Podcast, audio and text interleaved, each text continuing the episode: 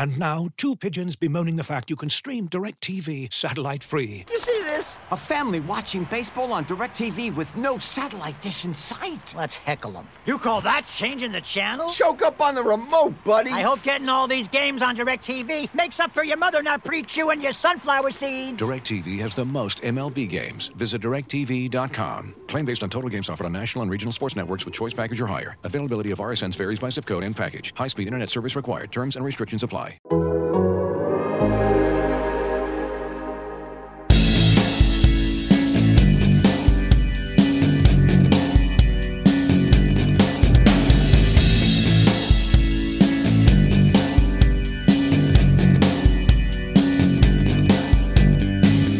is it me, or does it feel like City have jump-started their season? Another comfortable win, another clean sheet, and another performance more like that which we've been used to from a Pep Guardiola team. But it's the Manchester Derby at the weekend, so let's reserve judgment until after that, shall we? And that makes today's Why Always Us an interesting prospect as we look at where City are going into this weekend's game. I'm David Mooney, I'm joined by Sam Lee. Hi, Sam. Yeah, hello. Good weekend? Good win for City? Uh, it was, yeah. It was a it was an all right win for City in the sense that last week when we talked about Burnley and it's only Burnley, like I was very like careful to give City credit where it's due because while it was only Burnley, City did a lot of things that they hadn't been doing, and you know they exploited those gaps in a way that they hadn't recently, and kind of another way to make that point was what happened against Fulham. Like, it was a good win, but there were opportunities there to have scored another, you know, another four or five goals like they did the weekend before, and they didn't quite manage it. So was it a good win? Yeah, it was fine. They controlled it. Fulham didn't do anything.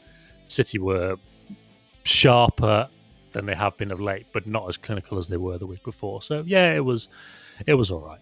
I honestly, I thought it was more fun I, I, I, had I had a lot more fun watching. They were City. knocking it yeah. about quite well. They were knocking it about very well, like, but it just seemed to, and even it seemed it seemed to be towards the the right hand side of the penalty box in the first half. They were there seemed to be times where you know De Bruyne would slip in, Mahrez in behind, or Mahrez would slip in.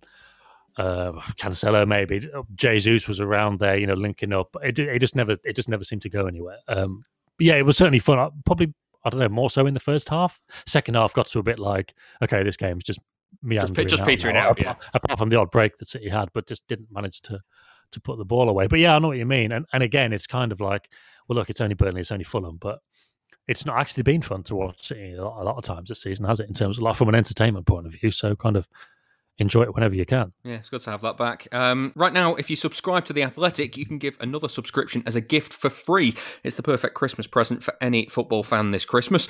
Enjoy great analysis and in depth features from the very best football writers around, as well as ad free versions of all the podcasts. Wave goodbye to 2020 and say hello to 2021 by sharing the gift of The Athletic's unrivaled football coverage for the whole year. Sam, uh, you've been writing about Rodri, haven't you, at the moment?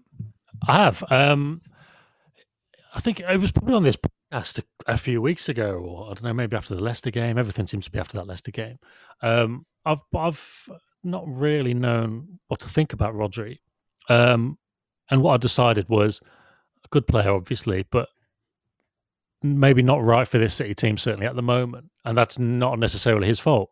Um, so I basically went and had a um, well, worked with Tom Worville, who's our data and analytics guy, to get some um, you know, some more stats and numbers, that kind of stuff. Um, you know, comparisons with Fernandinho in terms of the way he plays and how he plays and, and what he does.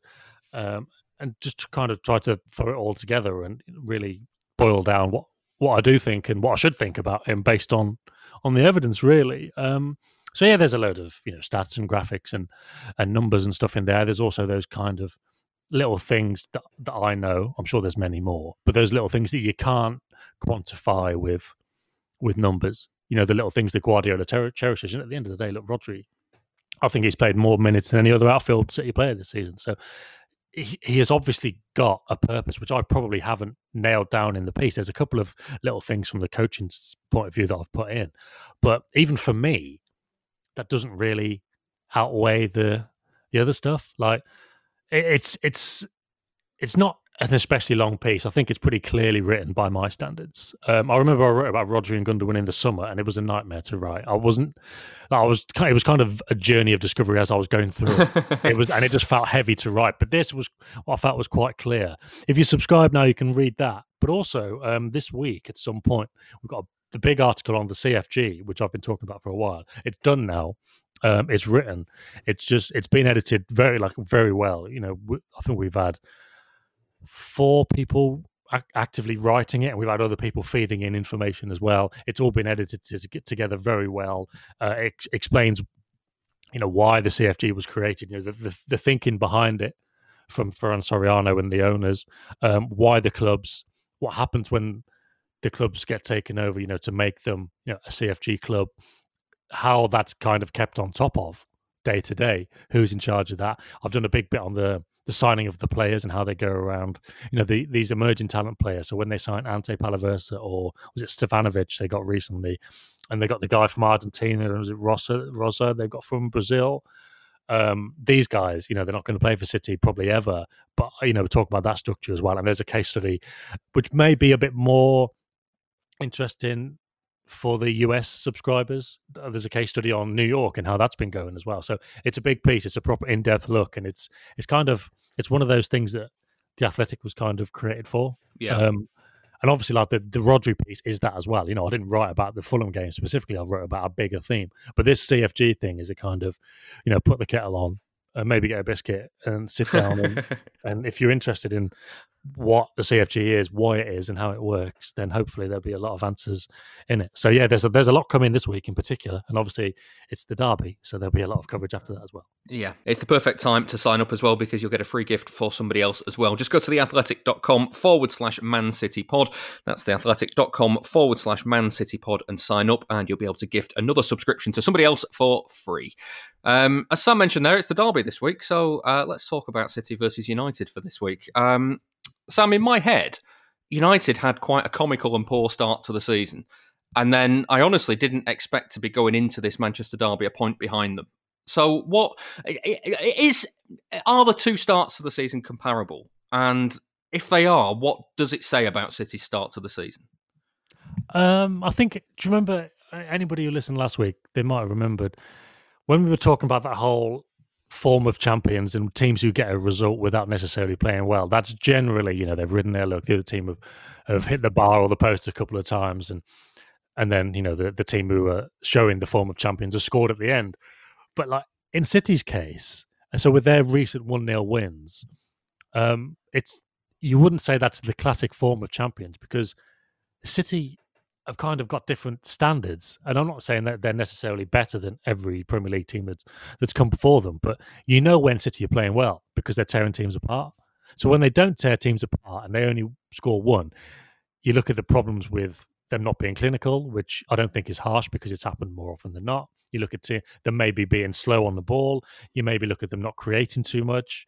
Um, so you know, even the the Olympiacos away game, you come away going, well, it was bright enough at the start, but pretty dull overall. But then it's like, and so and you come away with the feeling that you know City quite haven't clicked.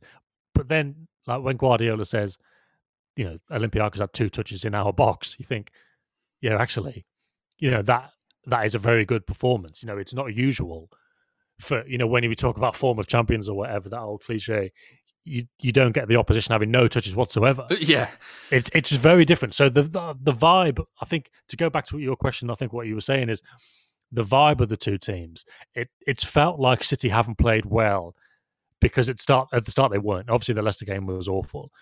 Um, the Leeds game um, was chaotic slash bad, but it was like okay, I don't know where they are. The West Ham game I thought was was bad. So they had a lot of bad results, and that was kind of you know this is the worst start in the city's history since the takeover and the worst start for Guardiola, etc. And since then, up until you know the Burnley game, even though they were winning and getting the one 0 wins and the, the one 0 draw against Liverpool, it still didn't feel like they were that good. Um, and then yeah, to be to be one point behind United, um, I suppose it goes. It, it's because it's a clash in how the two teams are seen. So even when City are winning, it's like okay, well that wasn't necessarily good. Um, but then United kind of they get a few wins, and it's like okay, this is fine because you know Solskjaer's showing he can win, and and this wasn't a counter attacking performance. There was more than that, and or you know Rashford's done something good, or Greenwood's done something good, or or Bruno's really good, or whatever. And it's it's just a difference in not how the two clubs are covered necessarily, but just how the fan bases react and the expectations really. It's a clash um, of styles in that sense then? In that in that City as a team need to click to to look good, whereas United for this season have, have quite a lot been based on individual well, I moments. I think it's also about expectations as well. You know, so City were at the top of the mountain and they're and they're trying to get back to that, but when there's a dip from a, a top position, you, you focus on the on the dips. You focus on the things that aren't going right, which I think is fair enough. United have been trying to get back to the top of that mountain for years, and they've got nowhere near really.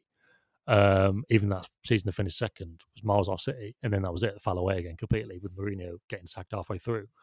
Um, but then it's so then it's like any positive will do. But then United are a mad club anyway because as soon as things seem to be going terribly and people start talking about Solskjaer getting sacked, they'll have a run of results. And then as as we as we saw with the the PSG game, and it looked like the West Ham game at the weekend. It was like, okay, well, here's here's another downturn just when things are going well again. But it, yeah, it's just United. It's very chaotic, and as soon as as soon as they have a bad result, it's it's the end of the world. And then as soon as they have a good result, it's oh maybe Solskjaer is the right man for the job. And it's such a it's such a weird club in terms of how how they're covered. Whereas yeah, City is just a bit different because I think the standards are higher. Um, but it's still surprising that United are actually one point ahead of, of City. And I suppose that goes to show that City's start was maybe worse than I thought. I don't know. Like I, I, I, still can't. For all that, I've just spoken for five minutes about how the two clubs are regarded and reported on, or or viewed, or whatever. I I can't do the maths in my head how City is still one point behind United. But it's. It, but, I was going to say this game is very much it's it, it, it's a game between two teams striving for consistency, isn't it? That's that, that that's where we're at with these two sides.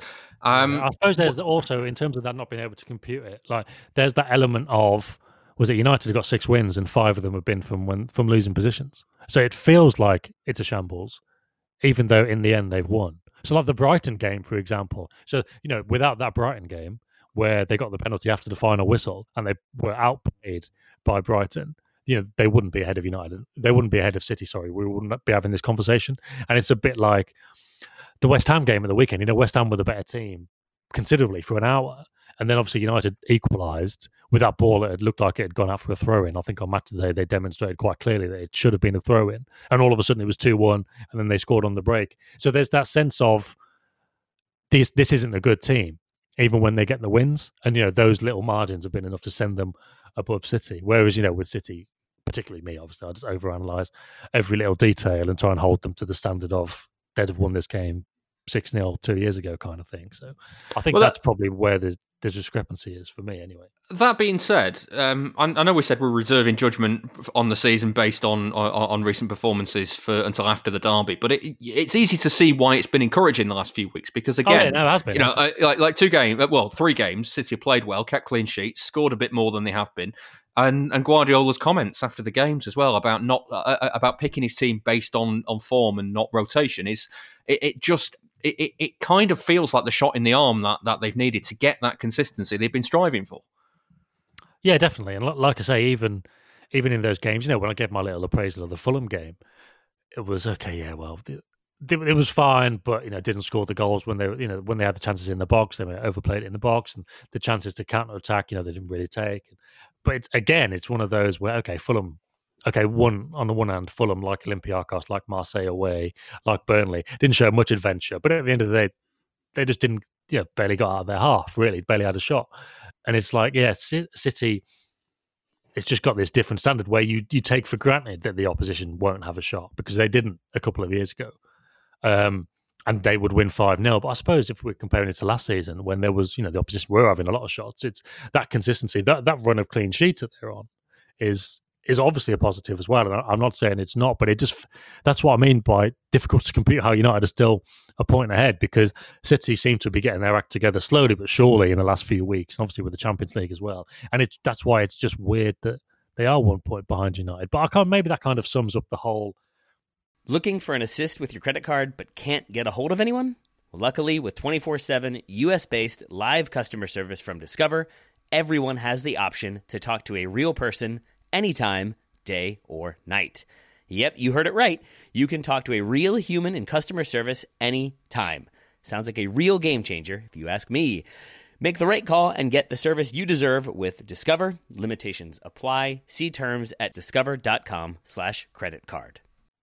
Weird kind of intercity relationship with, you know, United over the last year because obviously position wise in the table and points wise and just performance wise and everything, City are a much better team. Like sure like surely I think we can all agree on that. I, I don't know if United fans listening to this would want to agree on that. But I mean, surely that's just how it is. But you know, losing three times United last season is not was not a coincidence, is it? And th- that's why this whole it's weird that they're above City in the table now. Do I expect that to last this season? Absolutely not.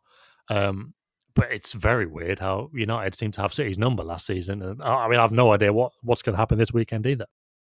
Well, that, that's that, that's the, the, kind of interesting angle to this game as well, because uh, uh certainly City fans looking at, at, at Solskjaer we'll look at him and go, well, the longer he's in a job, the better for us, because he's he's clearly a yeah, man who's, yeah, who's, so far out of his depth that he's, he's dragging United down. And yet, last season, there were three performances against City where he, he just completely nullified any threat that City had. Mm.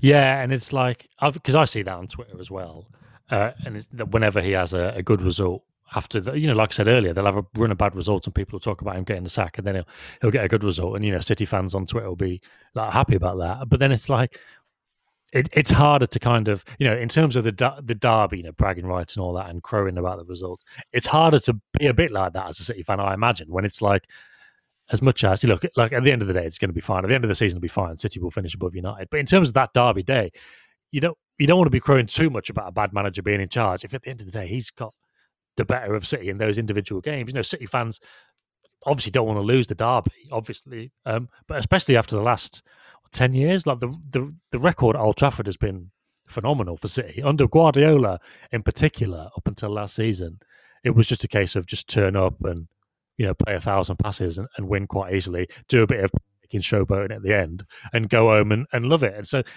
obviously City fans won't want to be in this position where they're in now, where suddenly and for whatever reason, you know United managed to to exploit their their weaknesses last season. I say for whatever reason, we know what it is, don't we? You know, they defended they defended well, they counter attacked well, and City couldn't pick through them, and they couldn't deal with the counter attacks. So, well, that, like that, I say, we talked about Burnley and Fulham, so we'll we'll get a very good idea, I think, at the weekend. That though is, is is part of the interesting part of this game, though, isn't it? Because it, it, if United's game plan is again, let City have the ball, sit deep, defend well, and then break through Rashford and, and Martial, for instance, then uh, City's defensive performances this season have been a lot better. They've the, uh, Leicester game aside, they've been they've not been as susceptible to that counter attack. No, like the, the, I mean, we still talk about the counter attacks and transitions, and the team is still built to you know they couldn't suddenly say, okay, well we're fine with counter attacks now. We'll just put Gundogan or Rodri back there on his own, and we'll play you know Bernardo and and De Bruyne was number eight, which isn't going to happen. They, you know, it's still built to stop those counter attacks, maybe at the cost of some of the attacking play sometimes. Well, I think that's pretty certain, really. Um, but yeah, and also like like I've, I've made the point after the Liverpool game. Sometimes even when they do come, when the opposition do come through the midfield, it's the, defenders that are just putting up with it. You know, the defense is looking solid, and you know we've got the element now talking about you know tests, and we'll see where City really are. John Stones, I think everybody's been really happy to see John Stones back in the team and playing well, and I think they feel kind of pleased for him on a on a personal level. Um, and I'd, I'd, probably go along with that. Um, but again, it would be interesting to see how he does if the team were a bit more exposed, and you know, it's a, it's a game at Old Trafford um, and all this kind of stuff. Um, does Stones play at the weekend? Well, I, I mean, I don't see why not. Like, um, the the weird thing is with Guardiola saying last week and the Laporte thing. It's not about rest.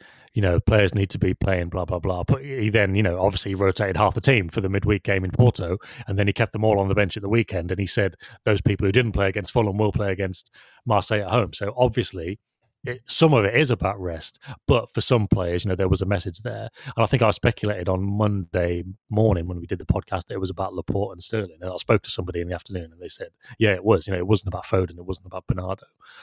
Um, but then obviously Sterling comes back in, and just the just the really interesting thing is, like Laporte, this this message that Guardiola put out very much applies to Laporte. You know, he didn't even get in against Porto last week when he didn't have to play Garcia. He could have played Laporte. I guess if you wanted to kind of say, okay, well, look, you've had your, you've had your message now. Let's go and see how you play. I guess Laporte will play against Marseille, but you know what Guardiola was saying about being picked on merit. It um, and Stones didn't play last midweek, but he did play against Fulham. It's almost and like same with Mahrez. Mahrez didn't play, but after scoring hat trick against Burnley, Guardiola said, "Look, he's going to play against Fulham because that's how it's going." So Stones hasn't done anything to to deserve being cut for the derby. So I expect it to be Stones playing, yeah, because I mean, unless he gets injured now, or I don't know, Laporte has a phenomenal game against Marseille, it would be very harsh to drop Stones, and then it would almost kind of go against Guardiola's message, which we know applies to the centre backs directly. You know, Guardiola couldn't then say, "Oh yeah, well." Well, he, he couldn't say it. Stones has played well enough to justify being played, so he couldn't take him out. So I, I do expect him to play against United, and if he didn't, I think that would be it's send the wrong message, harsh yeah. and bad management, really. And it, and it would go against that message that I was talking about has been giving me confidence for the start for the for the last yeah, weeks exactly. as well. And especially with Stones, like Stones needs that, you know, as much as anybody really. Yeah. Um, looking at uh, uh, this game in particular, then what what what does City need to do to be able to win it? What where where will it be won and lost, basically? Um, well, you know, when you talked about it being fun against Fulham, and I talked about the quicker passing, the more incisive interplay, and that kind of thing, they need that because I think I don't see why United would be any more proactive than they have been in the games last season. Because I think if you beat, to be fair, and to be fair, why why would you, why would you want them to be from from a United point of view? Like if you look at a formula that has beaten City three times out of four, and uh, to be fair, the other City win, they absolutely battered United in the you know the first leg of the cup game. It was a all in. But if you look at the the overall games and the pattern, I don't think United would change. So they would, I guess, sit deep and and try and play on the break.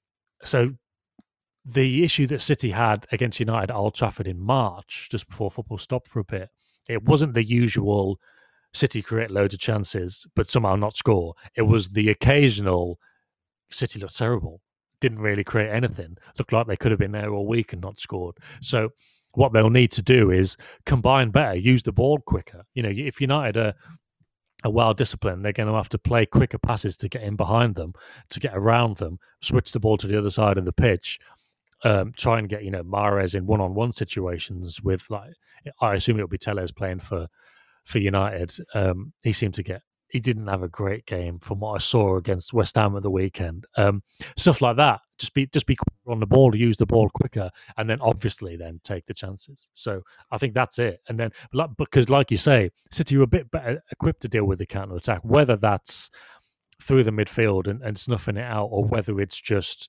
Dias in particular, Stones we guess to play, you know, stopping it if it gets to the to the defenders, as we saw against Liverpool. You know, Cancelo was making a lot of defensive contributions. You know, tackles blocked, interceptions, that kind of nuts and bolts defending. So was Walker. Um, maybe it'll be a bit of that, but that's that's what it'll be. You know, be more robust against the counter attack and just just move the ball quicker and as obvious as it sounds, take the chances. Does does the fact that um, I mean, you, you, take a team like Liverpool, for instance, um, uh, does the fact that that this defense held up so well to their uh, kind of twenty minute, twenty five minute onslaught at the start of that game, and the only reason they conceded was uh, uh effectively was, was a penalty, it was a spot kick for a free shot from uh, from twelve yards.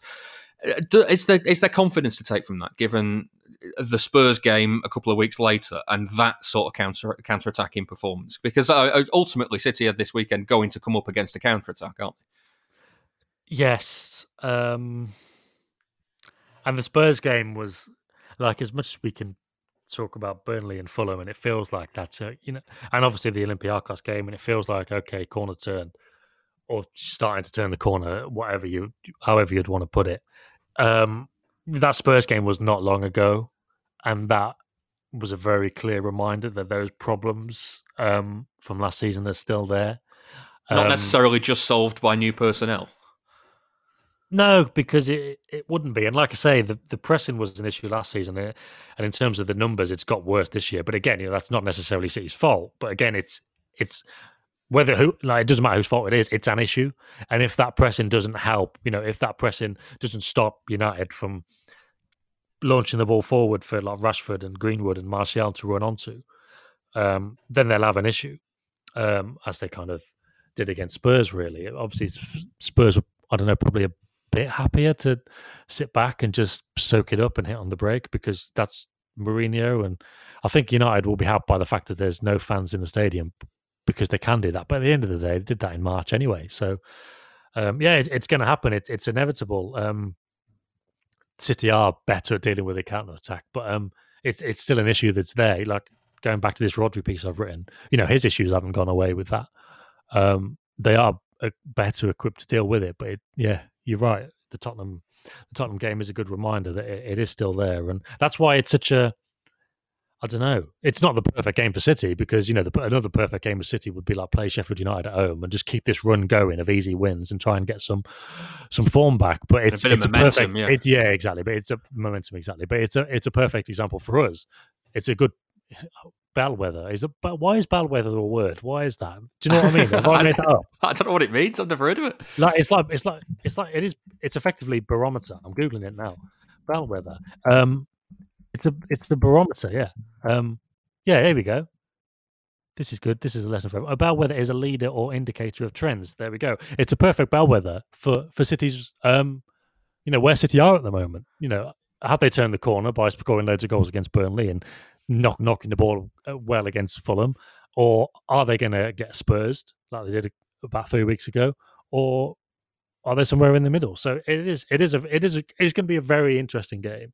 Like I don't like to read too much into ninety minutes, but I think after the last eighteen months or so, how City have been playing, I think it will be a ninety minutes that will tell us a lot. Yeah. Um, bellwether, I'm having. That's that's interesting. But get, It's good. Get, It's good. Get get Spurs. Spurs is not a verb. I'm sorry. I'm not having that one.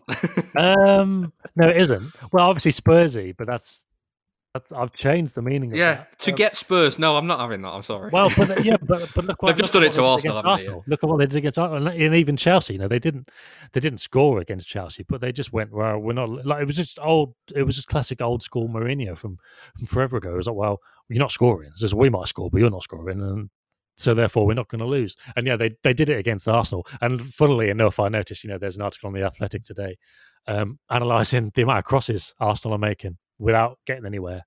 Um, it's it's almost like they've got somebody in charge who uh, has a link to that sort of uh, problem Yeah, and, it- style, uh, and, I mean, and potential solutions to it. I mean, it's not like it's like that's no that should genuinely be no surprise. You know, that's just that's their idea of football. It's almost like saying, you know, if Guardiola goes to another club and after a couple of years they start struggling to score goals, or even at the start they start struggling to score goals, they're going to put a lot of crosses in. That's no surprise. It's like like surprise. When we talk about Mourinho, people are like, oh well, you know. it- He's, he's playing counter attacking football. So, well, obviously, like he's he's a man who does things in a certain way. Like just because it's Mourinho and he's got this whole cult of personality around him, like we we're kind of creatures of habit. We do things that um we do things that we're comfortable with. You know, we do things that that we've always done. Um, is I saw something recently talking about. I think it was about Rodri actually, and it's again this when I talk about you know how Mourinho is looked at and cult personality and that. The thing, the the equivalent for Guardiola is that he's arrogant. Like, the amount of City fans I see, say, oh, you know, this is, you know, it's arrogant to, to do this or to do that, and it sometimes gets applied to the club. I saw a point. It was about Rodri, and it was oh, it's almost it's arrogance from Guardiola that he's kind of forcing this type of midfielder, and he's saying, look, well, I was this type of midfielder, and Busquets was this type of midfielder, so I'm going to do that in the Premier League. It's like that's not arrogance. That's playing football according to your experiences, and like, and who who's any different? Like Sam Allardyce isn't arrogant because he plays long ball football. That's because that's just his experience of playing football as a player and as a manager. It's got results for him. Like it's like there's no arrogance. That Mourinho is not arrogant. Like Mourinho is an arrogant man, obviously. Like I don't necessarily think there's anything wrong with that, but um, he's an arrogant man. But he's not. You know, it's it's so funny how these things get attributed to people. I know I've gone off on a bit of a tangent here, but it just really annoyed me that because I just thought, Yeah. well, it's not arrogant. Like it's just it's his own experience. That's how he played the game, and he sees. You know, he saw Busquets play the game in a similar way. Um, Xabi Alonso in a similar way. So why wouldn't he think it could work in England, having you know got 198 points in two seasons, and Yeah. also you know played his kind of football and got City press? Because I was looking at these pressing stats. City's pressing stats in that first season were very good as well. They're almost kind of Leeds aren't the barometer, but you know Leeds are a good reference point at the moment because everybody knows that Leeds are pressing loads, and you know they're they're top of the pressing stats and all of that. That's why it was like even in the first season. So why wouldn't he think after a couple of seasons that that will be the midfielder, the type of midfielder in Rodri that could work? You know, maybe it doesn't work, but it's not arrogant. But there we go. Nice little tangent for you. I'm sure that's why people listen to this show. Well, I was going to say, let's bring it uh, kicking and screaming back towards the uh, the Manchester derby. to um, the point at hand. Yeah. Uh, uh just uh, you mentioned the freshness uh, thing before, and and it, the Guardiola subs thing has kicked its head again this week because it's not kicked its head either. I'm, that's me mixing up metaphors. It's reared its yeah. head. but um, he obviously made no subs against Fulham. Um, I can. I kind of have sympathy with oh, him yeah. at the moment because, uh, uh, like like you said earlier on, the players that w- that would come on against Fulham are the ones that are going to play probably ninety minutes against Marseille, aren't they? Yeah, um, and look, it, it's it's probably one of those situations where, and it doesn't matter ultimately, but it's one of those situations where Pep hasn't helped himself because if he doesn't want to be criticised, and sometimes he doesn't, and you know when I asked him about not making, not putting Foden on after the Liverpool game, and like, why didn't you make more subs if you if you just talk for five minutes about making five? Um, he's he's not helped himself, and he's going to get criticised because it looks, it's just it's just it's just black and white. You talk about one in five subs, then you don't make one, but I suppose. Yeah, exactly. If you actually think about it in a bit more detail, if he's thinking, well, I can only make three, yes, obviously you could do that, but if, there's obviously a lot of data science that goes into it, and I suppose devil's advocate because I'm not I'm not sure, but I'd imagine this is it, and I could probably check, and I might even just ask in the press conference if and risk him being RC again. But I suppose it's as you say, and as yeah, as, as I tweeted over the weekend, all those players who played against Porto, or like seven or eight of them, keep them on the bench. There's no, there is no point in sending them on for 10, 15 minutes. You know, meaning that I guess that would actually mean I hadn't thought of this before, but on Sunday I think they they would just be part of the light recovery session. You know, they would be getting massages and not doing an awful lot of work, whereas the people who didn't play would be preparing for the next game. I think. Um, so that's probably the situation. And after the game, Guardiola said the people who didn't play today, i.e., against Fulham, will play midweek. And obviously, the people who did play against Fulham, so De Bruyne and that and Mahrez, they won't play. So they don't. I mean, it's yeah, a dead rubber. They don't even need to be in the squad, do they? Yeah, exactly. So just have the week, just have the day off. Um, so yeah, I think it it looks very jarring, especially to, to be so vocal about needing five subs and then not to make any whatsoever. But I, I do think there's some logic in it in terms of I don't know, was it an especially demanding game? Um, having you know De Bruyne, for example, having not played in midweek, was he fit enough to play the 90 minutes? Did he need the last 15 minutes off? He probably didn't. He probably could play the 90 minutes. Um, and so I would imagine that that is the theory. Um, and like, again, so Bernardo and Foden and Torres can play. And um, I'm trying to think who else. Got Walker, maybe, because Walker was left out. Um, can can play midweek, and that's where they get their fitness. That's where they get their minutes, so they're happy enough that they're playing. But I suppose it also means that a lot of those players just won't play against United. So it might be quite easy to telegraph who is going to start. Obviously, like Dias played against Porto, Andy played against Fulham, um, and certain like Rodri always seems to play. So like he's always fit, obviously, and he, he can play. Um, so I mean, it wouldn't surprise me if he played again against Marseille, but he probably won't. And it'll be quite easy to tell. I think probably be most of the team who played against Fulham will play against United. I'd imagine, which suddenly means Foden kind of out of the picture. Not, again, not necessarily in the picture. Oh, that, that was going to be my kind of kicker to that discussion. Is is will the Wednesday lineup give us an idea of, of how he's thinking for the derby? Yeah, um, yeah. Just because, like I said, I think most of the players who played against Fulham will be rested. Um, I, I don't know. He might make a tweak here and there, but like, it's quite a predictable team. Well, certainly the midfield. Like I don't think he's going to change from Rodri and Gundogan, and obviously he's not going to change from De Bruyne, so that's fine. And like the whole the whole thing with Foden is there's no place for him in that midfield. Like there should be. You know, I'd love to see. We know for various reasons it's not going to be Foden and De Bruyne as the number eight and, and one holding midfielder, but I'd love to see that, but it's not going to be. So then it's like, especially after, so he scored the the goal, didn't he, in Olympiacos? And you think, well, play him. I, I thought he would play against Burnley, um, and he didn't. But then if Mahrez scores a hat trick, it's kind of like, well, fair enough. Um, and Mahrez was really good against Fulham. So it's like, I can't see him being dropped either. So then does Foden play on the left of midfield? And like, maybe, that's not the left midfield, left of the attack, maybe instead of Sterling. Because um, well, Sterling was all right against Fulham as well, wasn't he? But like, it, this, it's as it like we're looking for places where Foden can get in at the moment. and not necessarily through anything he's he's he is doing or not doing or doing badly. There's just there's just not that space. So Jesus will play, Mahrez will play, I'm sure. Well, uh, let's. I mean, just in. and then you've also got one. Torres now who could play off the left, although he didn't do necessarily well against Burnley. So Will Will Jesus play?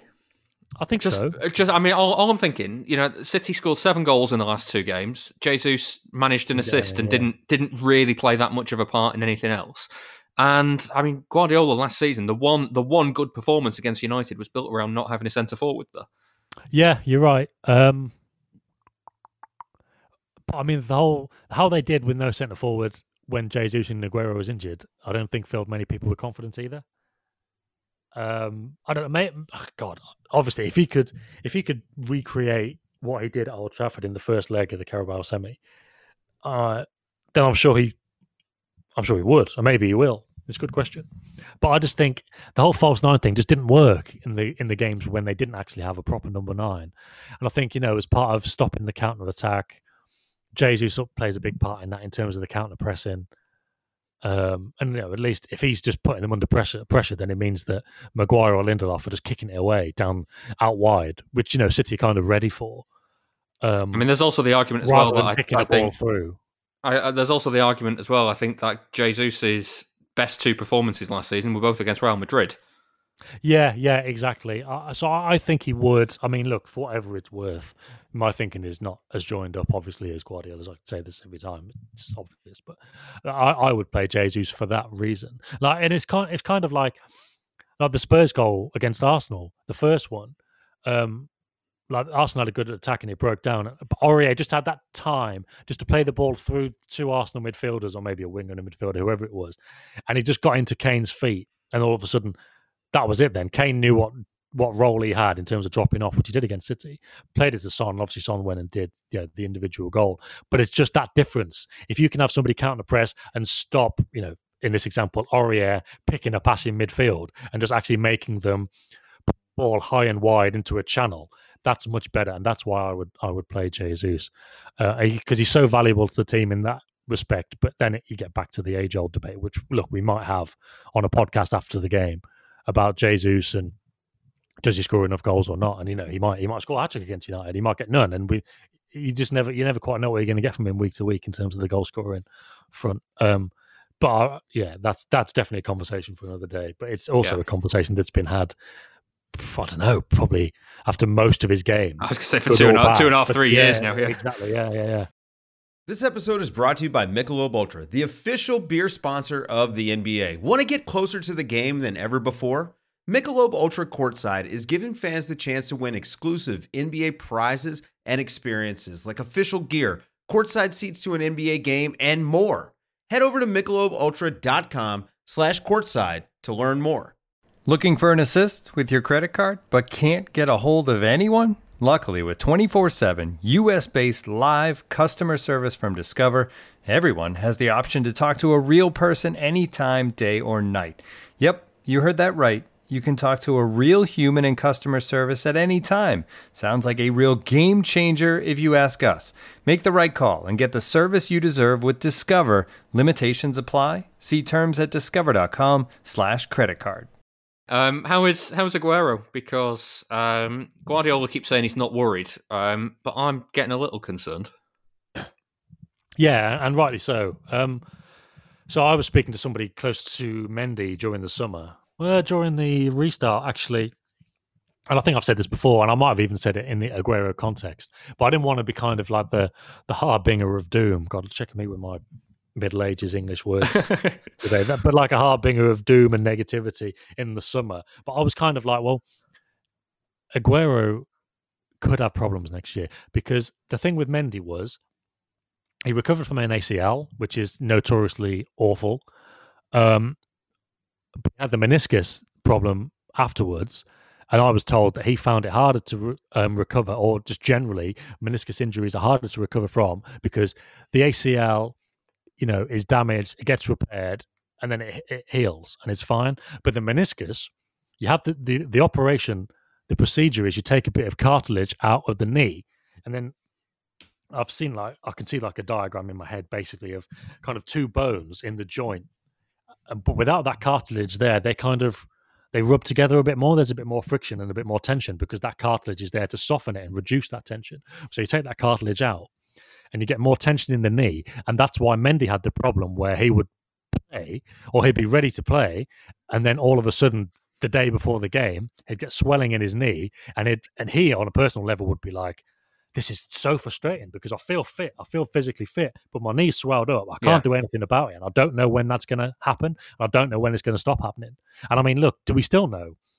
Is Mendy fit enough to play three or four games in a row? We don't, do we? Like because there's been other injuries as well. We still don't know. We don't know if, if he's going to be able to play at the weekend. Yeah. He's actually, yeah, exactly. We still don't know if he's actually overcome that. If the swelling's a, an issue, but it was an issue for most of last season and that's that's my concern with Aguero really because it was a meniscus injury as well. It was, if not the same procedure, then very similar. You know, he had I think that you know that that piece of cartilage removed or a piece of cartilage removed, and now it's no surprise to me that you know Guardiola is is saying, well, when he was out the other week, it was discomfort in the knee, and that's the exact same kind of thing that Mendy had. I can't tell you that it's it's definitely what they had, but you know, knowing the the details that I know about both procedures and and the recovery from both, it doesn't surprise me at all. Here we are talking about Aguero missing a few games with with discomfort in his knee, and especially you know with his kind of history of you know coming back from injuries and a couple of knee problems here and there.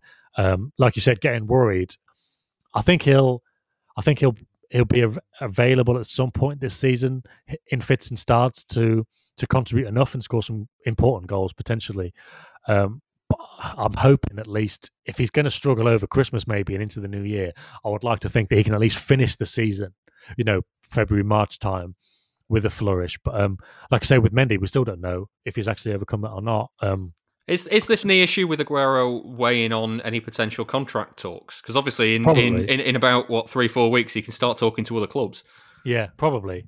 Um, yeah, I mean, like obviously, uh, Guardiola said that he has to earn it, which I think was his general consistency, wasn't he? Like everybody has to earn a new contract, so everybody has to earn their place. But in terms of him having to earn it. Um, there's there would be no point, I think, signing on one of your best played players for a year. If like they must they must be planning to bring a striker in anyway. And like, why would you keep Aguero around if he was if you thought he was going to have knee problems when you've brought in a, a, a, a, main man number nine, and you've got Jesus. And I think Jesus is worth keeping, even if he's never going to be as clinical as Aguero. I think he's worth keeping for all the stuff he does do and for all the goals he does score. Because at the end of the day, if you've got uh, somebody who's happy enough to not play every game but still score 20 odd goals with the potential to make it 25 30, then you're fine. Would you really want Aguero around? And like, would you keep Aguero around if it meant getting rid of Jesus, which some listeners would probably say yes, or not getting another another a new number nine in. I, I don't know it. It might it like it might just be a good time to move on. If he didn't have the injury, I'd say try and keep him around. But it, I don't know if it would make much sense if if you know year, we're talking a year's time. But if he had like these these knee problems, would it make sense to to to keep him on for a year, or would you say? I mean, look, when will he have left? If he does leave, twenty twenty one, so it will be ten years, won't it? Yeah, it's the same kind of thing as Silva. Like and obviously Silva's playing really well now. Um, and they, they, obviously couldn't keep persuade him to stay, but that was kind of Silva's own stubbornness, really, and having that idea of about ten years in his head. I think Aguero would be happy to stay longer, but I just wonder if it makes sense at the moment. But obviously, the, the thing about this is, we could be talking in three months and he'd be back in the team. He could have scored ten league goals. We'd be like, yeah, definitely keep him and just make it work. So we'll have to see how it goes, but it is a concern, the knee thing for sure. Yeah, just a quick, a very, very final quick question on mm. the David Silva thing. Um, yeah. Uh, because obviously a lot of City fans have seen how he's been playing in La Liga and uh, you're disappointed that he's not there to unlock the door in some of City's tight games this season. Um, I'm going to flip that question around and, uh, and ask it in the context of Lionel Messi. Does David Silva's All form in, in La Liga suggest that Lionel Messi might not have the impact in the Premier League we thought he might? Uh, Silva's impacts last season was lower, and this is what he can do in, in La Liga now. Does that say anything for Messi's impact in the Premier League? I mean, it might do. It might do. But I, I think the bigger issue is if if Messi, you know, for argument's sake, if City were to sign Messi, which I'm not sh- sure about, I'm kind of getting less sure on that. I don't know, but I just don't know. Getting less sure on that. But if they did sign him, and let's say 18 months down the line, we're having the conversation saying, God, what was the point in that? On the pitch. He didn't do he didn't do much. I wouldn't say it was because La Liga was any weaker or less physically demanding than the Premier League. I'd say it's because of his age, uh, which I was obviously kind of tied hand in hand. But um, yeah, if you were to sign, you know, like if you signed Messi five years ago, it wouldn't have been an issue. That that difference between the leagues wouldn't have been an issue. Um, and uh, but and but again, the other thing, the other side of it is Messi is still playing in Spain, and he's not even playing particularly well. Like not even by his standards, he's just not playing particularly well, which is not something that's just ever been said, and it's, it's kind of sad, really, on like a this is from a footballing perspective. So I'm not really sure it's it's a league comparison kind of thing because you know yeah. Messi's playing in that same league.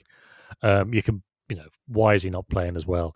His own motivation, his own you know declining age, the team just not you know it's not a good pass the team. You know, loads of different things. So no, I don't, I don't, I don't think so. I, I wouldn't use Silva's form as a kind of as any kind of consideration for whether to bring Messi in or not. I still think they should do it, um, just for the for the club profile and you know for my personal interest. Um, and I think everyone's personal interest. Everyone wants to see how Messi would get on, but it's yeah, yeah it's not.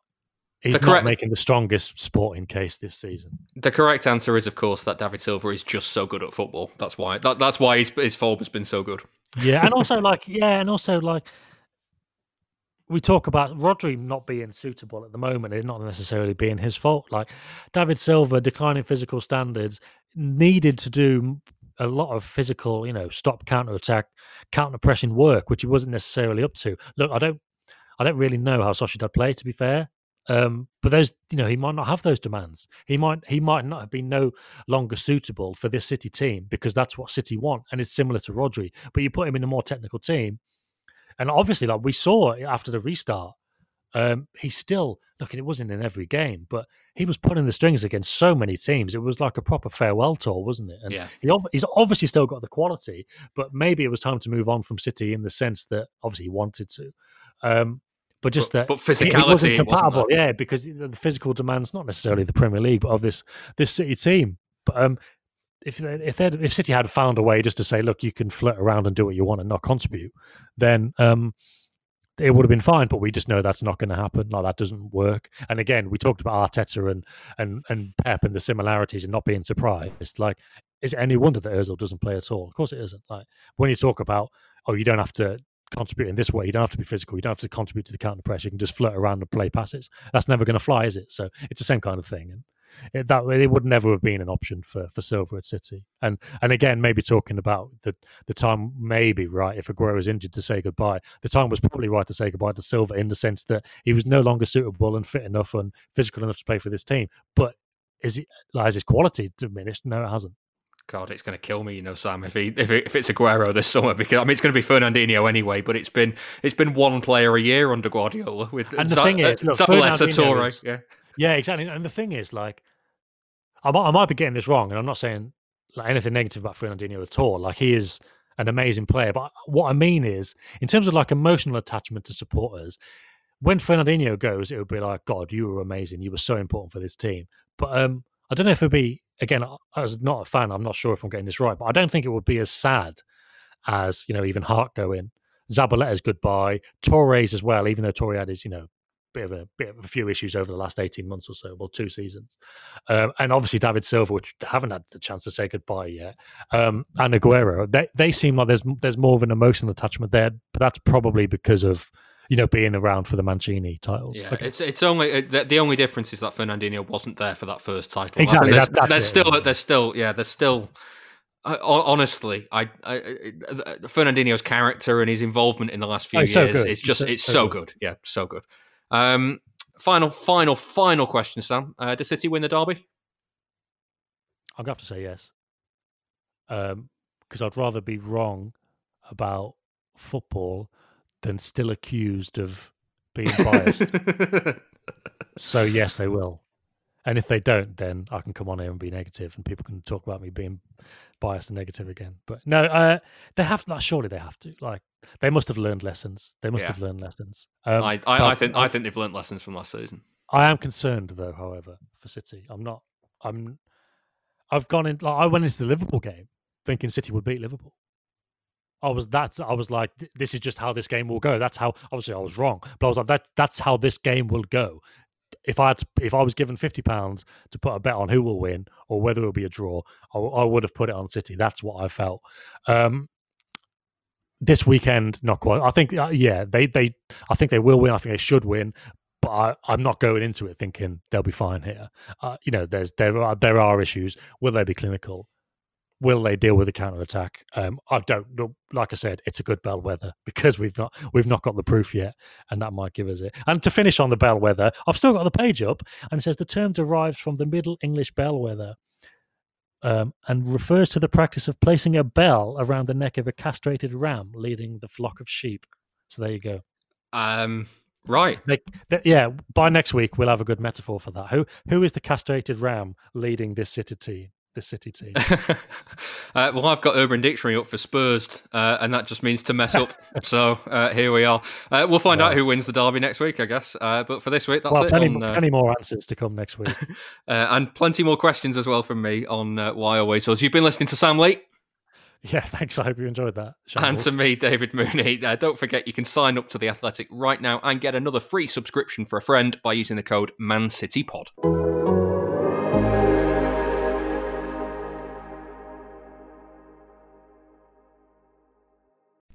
As you've probably heard by now, we've teamed up with BetMGM this season. We'll be using BetMGM lines to make all of our picks, and we'll have special offers for our listeners each week. If you haven't signed up for BetMGM yet, use bonus code The Athletic, and you'll get a one-year subscription to The Athletic, plus up to a $1,500 first bet offer on your first wager with BetMGM. Here's how it works. Download the BetMGM app and sign up using bonus code The Athletic.